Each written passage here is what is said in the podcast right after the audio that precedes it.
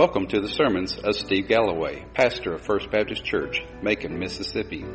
Let us join together and study God's Word and apply it to our hearts so that we may learn His truths and live faithful, obedient lives. May God bless our time together. Let me invite you to turn your Bibles to 1 John chapter 2 verses 1 through 6. 1 John 2 1 through 6. Allow me to read this passage. My, my little children, I am writing these things to you so that you may not sin. And if anyone sins, we have an advocate with the Father, Jesus Christ the righteous. And he himself is the propitiation for our sins, and not ours for ours only, but also for those of the whole world. By this we know that we have come to know him, if we keep his commandments. The one who says, I have come to know him, and does not keep his commandments, is a liar, and the truth is not in him. But whoever keeps his word, in him the love of God has been truly been perfected. By this we know that we are in him.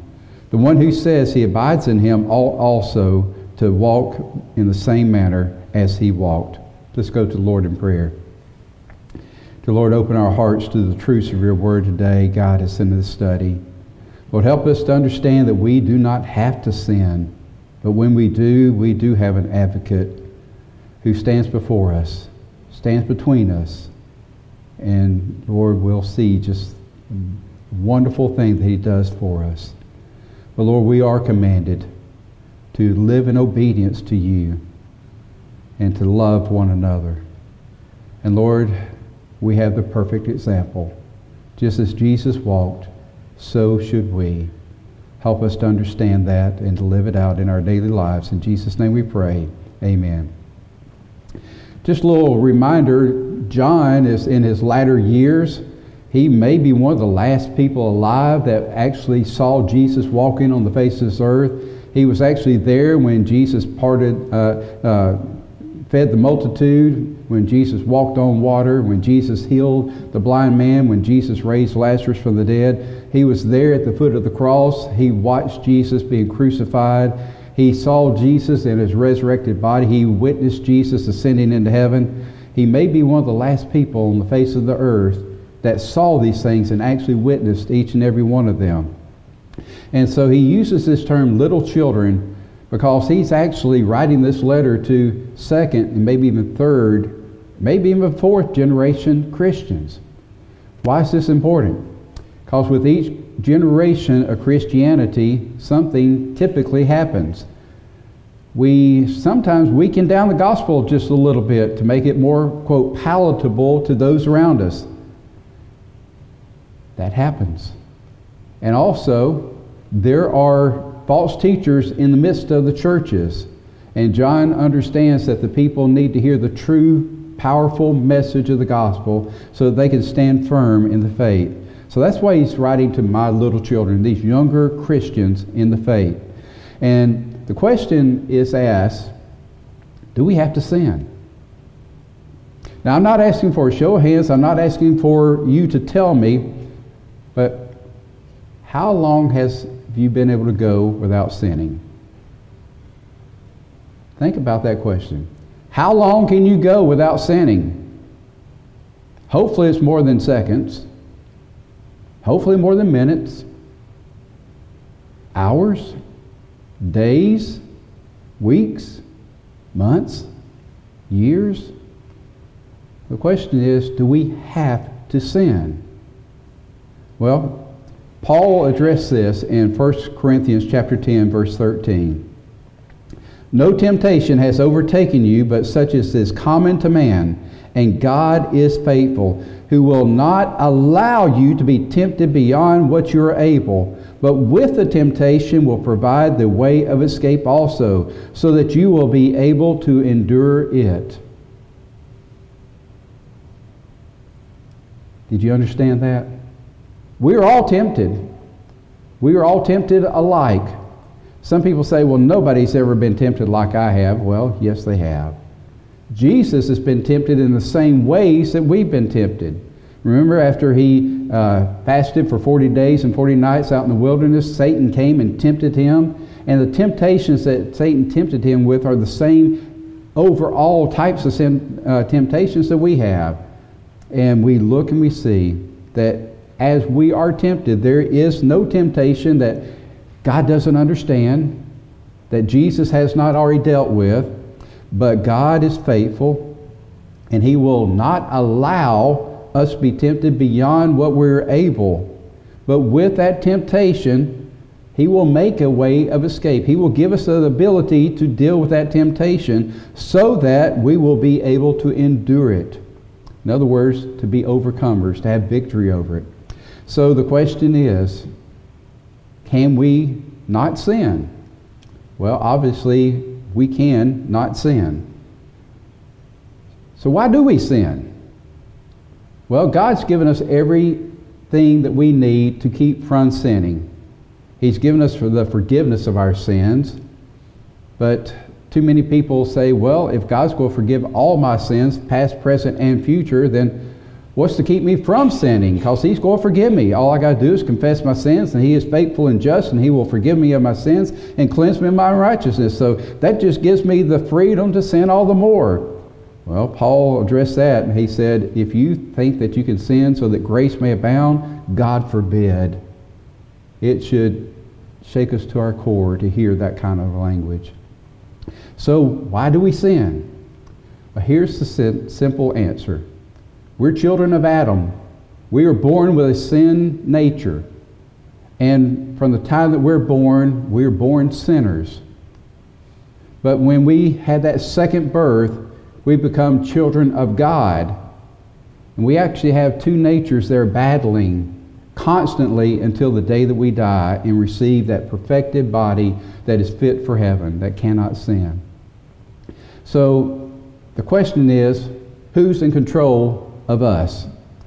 Are we truly surrendered to the Lordship of Christ? Are we allowing the Holy Spirit of God, God living in us, to be in control of our thoughts, our desires, our words, and our deeds so that He can overcome all these temptations and He will overcome these temptations?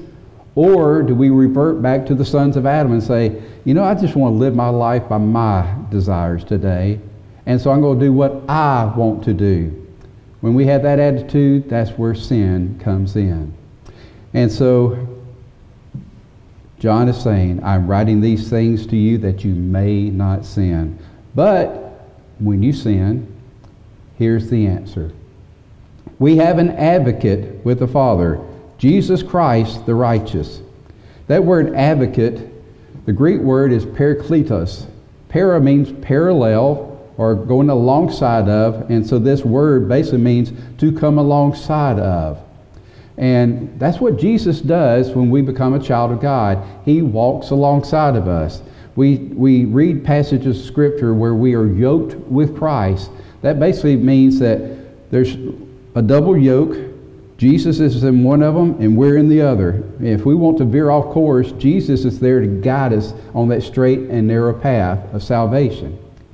And so Jesus does walk with us. We see him doing that through his Holy Spirit. So, what happens when we sin? Well, here's basically kind of a picture of probably what takes place in heaven. Did you know that Satan has access to heaven?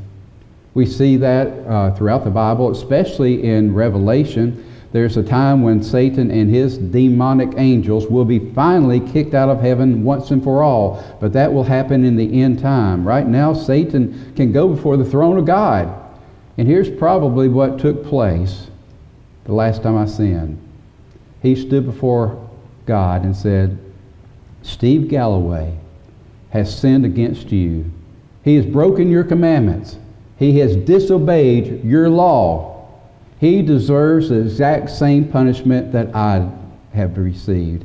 He deserves eternal death and the flames of hell.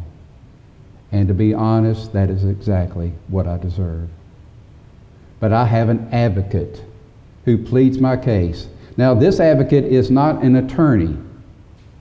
Some people picture Jesus as being an attorney. An attorney tries to work the law to bring a not guilty plea.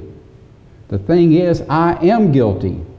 Jesus, my advocate, knows that I'm guilty, and God the Father, the judge, knows that I'm guilty. So I cannot plead not guilty. I have to plead guilty. So there are no loopholes in the law of God. There's no inadmissible evidence that can be thrown out. I'm guilty. So what happens? Jesus says, I was nailed to a cross, and I took upon myself Steve Galloway's sins. By grace, he's been offered salvation. By faith, he's received that salvation. And I am now his Savior and his Lord. I died in his place for the penalty of his sins. So the penalty is no longer on me for my sins. It's been placed on my advocate, Jesus. And it says that Jesus Christ is the righteous. He is the only one that could stand in our gap, to stand in our place, to die for our sins. So Jesus is the advocate. He's the only advocate. He is the only one pure and holy enough that he could take upon himself the guilt and the penalty of our sins by dying on the cross in our place. See, we cannot stand before a holy God. A lot of people think that, well, I, am a good enough person and I can probably stand before God and, and talk my way into heaven. And so they want to be their own attorney. Well, people who become their own attorneys in a court of law, here's basically what most people say they have a fool for an attorney. And we'd be foolish to think that we could stand before a holy God and convince him that we're good enough for heaven. But Jesus stands in our place. He took our place on the cross, died for our sins, and only Jesus can stand in our place and plead our case. Well, that's not the only thing that he does. Verse 2 says, And he is the propitiation for our sins. Now, I've always had trouble saying that word. You know, it's not a word that you talk about, that you use in common language. When's the last time you actually said the word propitiation without reading it out of the scripture here? It's just not something we do. So, what in the world does this word mean? Well, it's according to what, what group of people that you're dealing with. Basically, propitiation deals with a religious requirement. For many religions, propitiation basically is what does it cost to appease the God that you worship? For many, they are giving little trinkets, they're giving food, they're giving a financial thing. Some are offering animals and things of this nature, but they are giving some type of an offering or sacrifice to appease their God. Well, if you go back into the Old Testament, basically the Jewish people were required to do just that. For their sins, a blood sacrifice had to be given. We know that on the Day of Atonement, the perfect, unblemished lamb was sacrificed for the sins of the people. But it was always a picture of a coming sacrifice, Jesus, the Lamb of God, coming to sacrifice his life, shedding his blood for us. So, in many religions, it's what man can do to try to appease their God. But in Christianity is what Jesus has done for us. He has become that ultimate sacrifice. He became the sacrifice that satisfies the requirement of God. Otherwise, we could not stand before God. Otherwise, we could not be forgiven of our sins. Otherwise, we would still be under the penalty of our sin. So, man is totally incapable of satisfying God's requirements. We cannot plead our case on our own. We cannot do enough good deeds. We cannot give enough offerings and sacrifices for God to say, that's enough. That's good enough. I'm satisfied. No, only God could provide the sacrifice that would satisfy the requirements. That's why, from way back in the Old Testament prophets, there was this picture of this coming Messiah the one who would come to save man from his sins. And we know that he did come. He has come. And he gave his life. He was the ultimate, perfect sacrifice He was the sacrifice that was satisfactory to pay the penalty for our sins. So Jesus not only pleads our case, showing his nail scarred hands to say, I died for them, I died in their place for their sins, but he is the ultimate perfect sacrifice for our sins. So we need to remember that Jesus did what we could not do for ourselves. He became that sacrifice. You and I have no ability to give a great enough sacrifice. So the next thing in verse 2 is He was the propitiation for our sins, and not for ours only, but also for those of the whole world. So did Jesus, who did Jesus die for? Just for Christians, those who would come to Christ? No, he actually died for the sins of the world. So if he died for all people, why aren't all people saved? Well, some people think that they all are saved. They have this universal type of mentality. Well, if Jesus died for the sins of the world, and I'm a sinner and I'm in the world, then he died for my sins, so I'm saved. Well, it goes a little deeper than that. We know that. Not all people are saved, many are lost. See, the power of salvation is found in the sacrifice. Jesus is that sacrifice. He did die to be the propitiation for all the sins of the entire world, but not all will receive that. See, many people will not bow the knee. Many people will never call Jesus Lord of their lives. Why? Why aren't why isn't everyone saved? Well, there's a lot of different reasons. First, there are way too many people in our world that never heard the gospel because nobody's ever gone to be the messenger, to be the evangelist, to be the missionary. See, the Word of God tells us, Go ye therefore and make disciples to all nations, baptizing them in the name of the Father and of the Son and the Holy Spirit, teaching them all things that I have commanded them, and lo, I will be with you into the ends of the ages. That's what God's called us to do. We see that a question is asked, how shall they know if they do not hear? How shall they hear unless there's someone who shares the good news? And then it goes on and says, how beautiful are the feet of those who bring the good news of salvation. So that's our responsibility to take the good news to the world around us. Now, does that mean that you and I have to go to China or Africa or some unreached people group? Not necessarily. God may call one of us to do that. But how about the world around you? Are there any lost people around you? Us, me included? Of course there are. So, how do we reach them? How do they hear the news? Well, some people say, well, the, the gospel's been spread throughout Noxubee County and Oktibbeha County every which way it can be. It's on the radios, it's on television, there's churches on every corner. Anybody who wants to hear it can hear it. Maybe so. But lost people have no desire to hear the Word of God. We need to take it to them. How do we do that? Did you know that each and every one of us is gifted and unique in different ways? There's no one size fits all that I can tell everyone to go out and do this.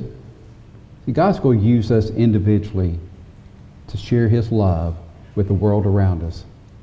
It may be walking over to your neighbor's house that's going through a tragedy and you, you bring a, a meal and just say, I know that you're going through something. I'm here to pray for you. This meal is just a, a gift of love. But the greatest thing I can do is share Christ with you and let you know that He can be in control if you allow Him to be. You can share your faith with Christ. Many ways God can open the doors for us to share His love.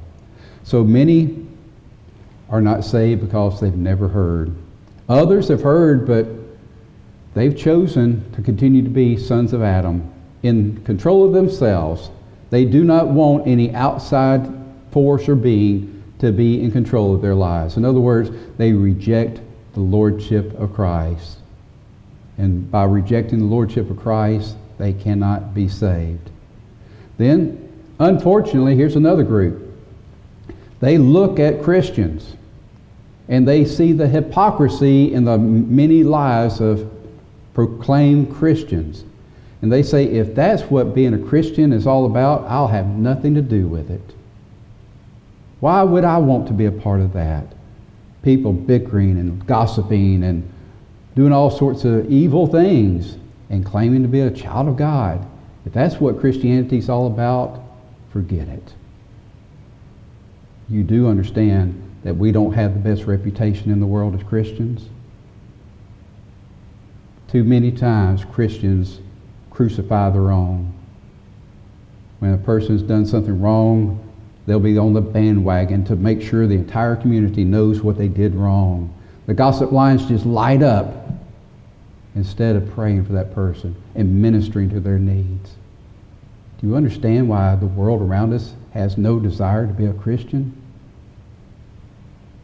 There's many other reasons, but we are God's instruments. We have the responsibility to share Christ. We need to do it through the love of Christ that lives in us and works through us. We also need to do it by setting a better example than we do. We need to show Christ in us. So verses 3 through 5 basically are asking the question Do you know that you know him? How do you know that you know him? By this, we know that we have come to know him if we keep his commandments. Now, we look at this, and the only way that we can really know that Jesus is our Savior and Lord is to know him. Well, wouldn't it be wonderful if the day that we became a child of God, that maybe a cross was indelibly imprinted into our forehead so we would see it every time we looked in the mirror. So it'd be our proof positive that we're a child of God. And everybody around us would say, hey, that man's a Christian.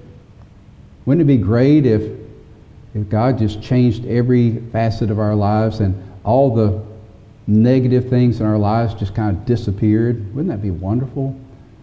But basically, the difference is found in how we live. Now, there has to be a warning right there. See, many people in our world today believe that, okay, I'm living a pretty good life. That's all that matters. God's going to let me into his heaven because I'm a good person. Well, that's not the case. The proof of really knowing him comes after we truly believe in the saving power of Jesus Christ. It comes after we have surrendered to the Lordship of Christ. By believing, we surrender to Jesus as Lord, and then there should be evidence by how we live we ought to have the desire to obey Him. See, there's one thing to do the will of God because we feel like we are coerced to do it because it's the right thing to do, because other people are looking at us and they will be asking questions about us if we don't do it. In other words, we're doing it because we feel like we have to. To be a true child of God, to know that we know Him, we should have a heart's desire each and every day to be obedient to the will of God. How do we know the will of God?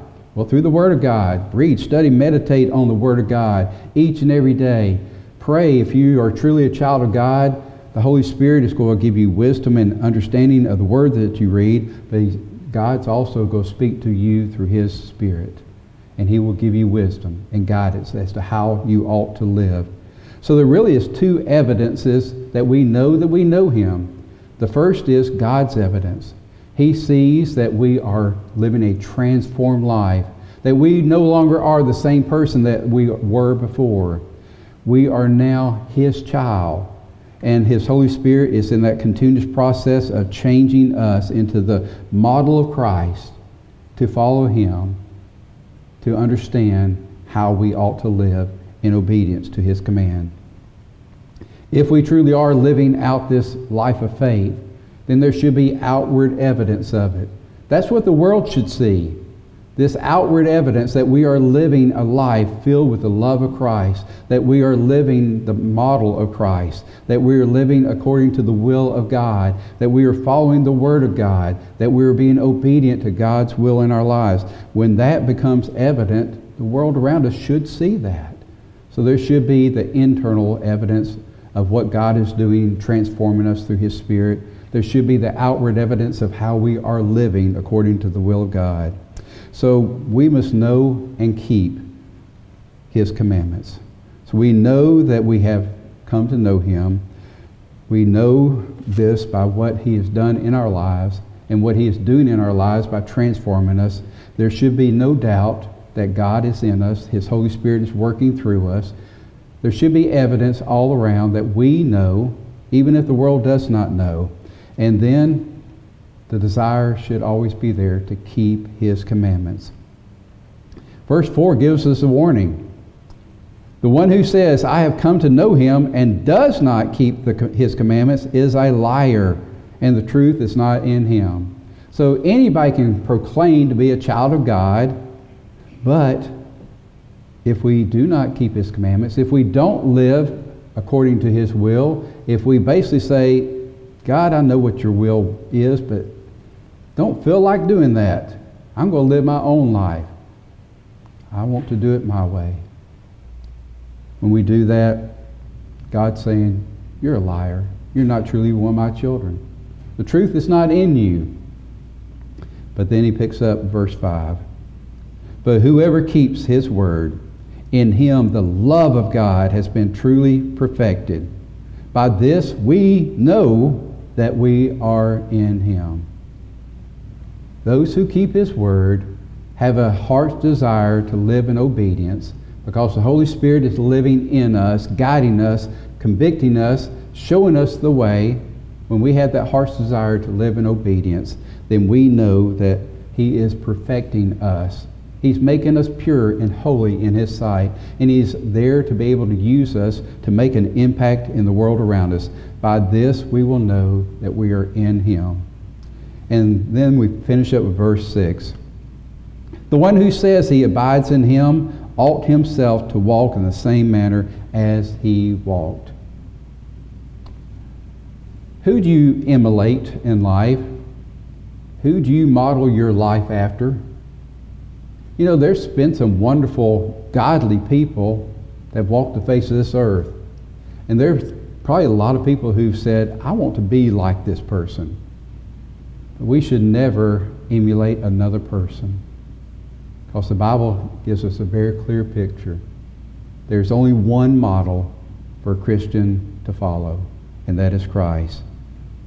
The one who says he abides in him, Jesus, ought himself to walk in the same manner as he walked. How did Jesus walk? Perfectly? Are we capable of doing that?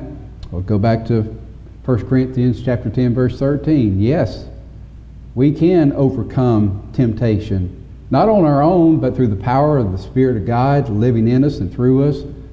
We can. So how do we live?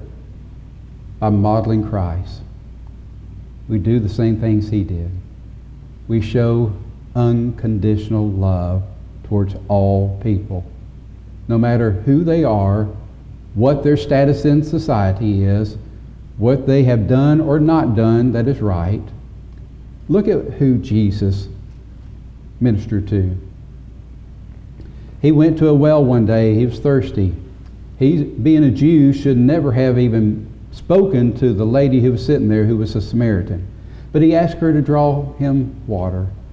And she basically said, If you knew who I am, you would not be asking me to draw water.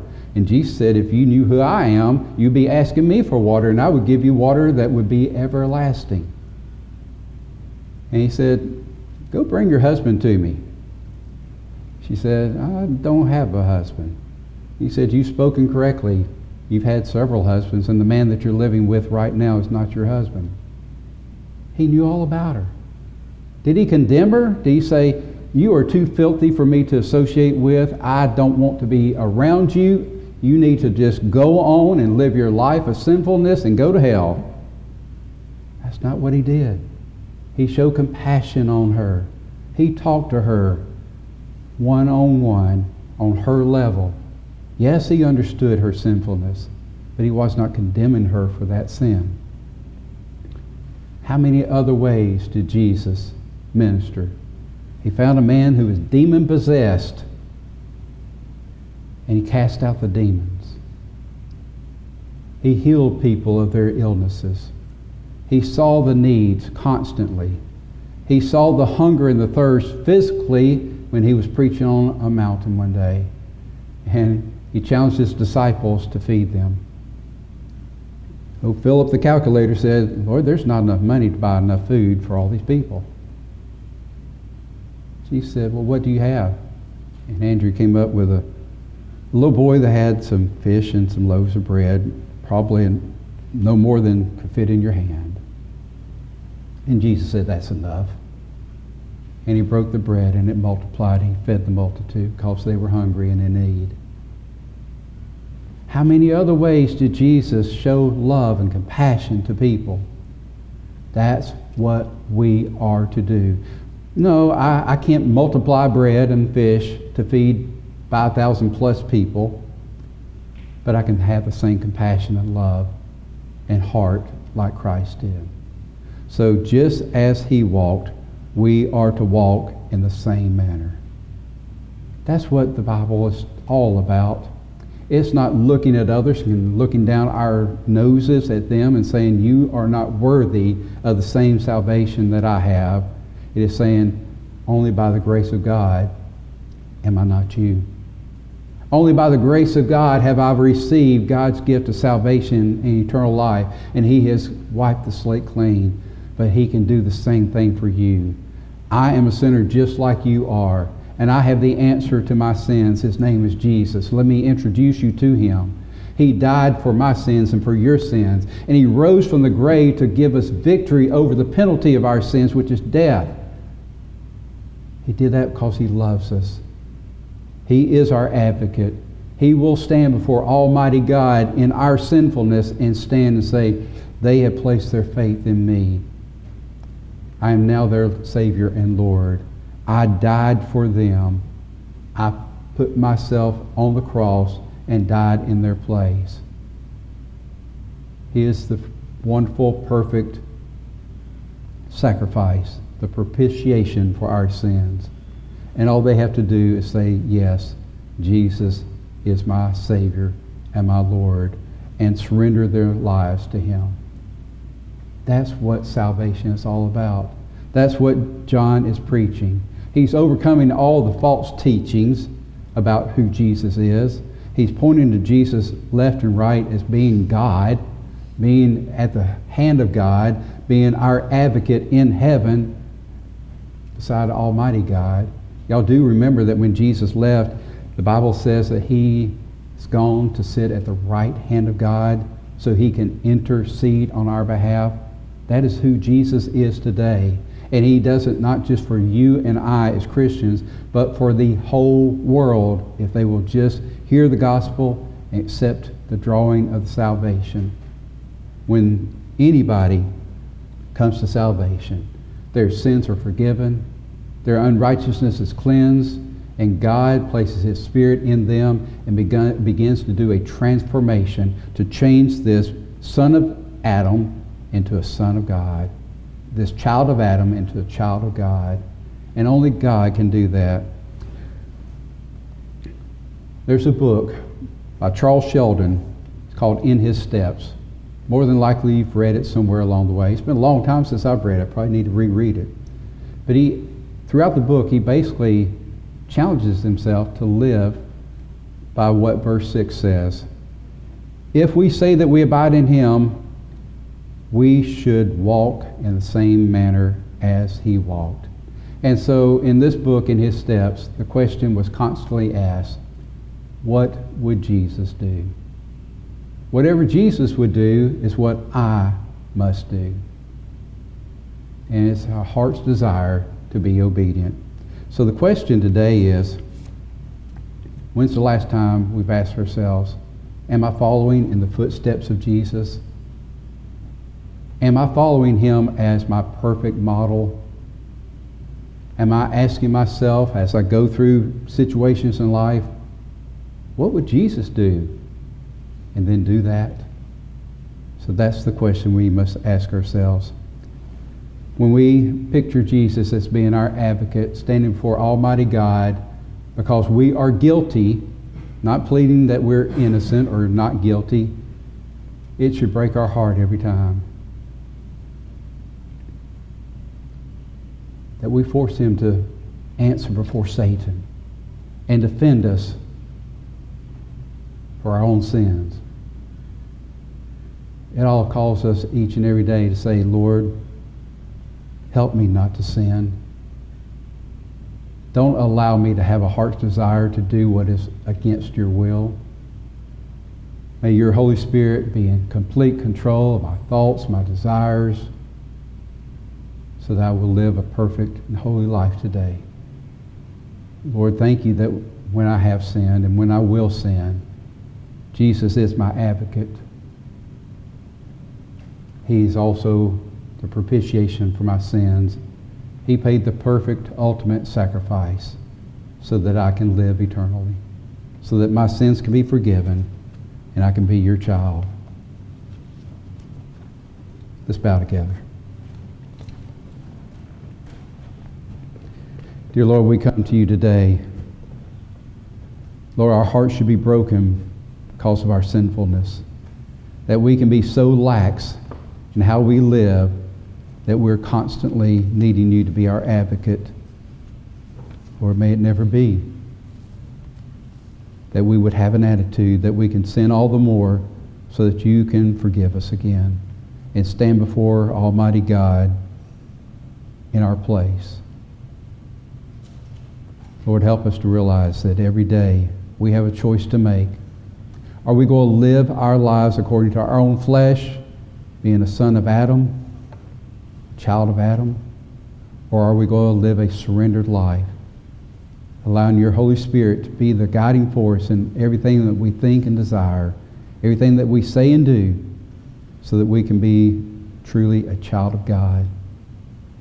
Lord, that's a choice we make every moment of every day. Help us, Lord, to choose wisely, to realize that the greatest gift is to follow you, to follow Jesus as our perfect example, our perfect model. Lord, guide us today and every day. In Jesus' name we pray. Amen.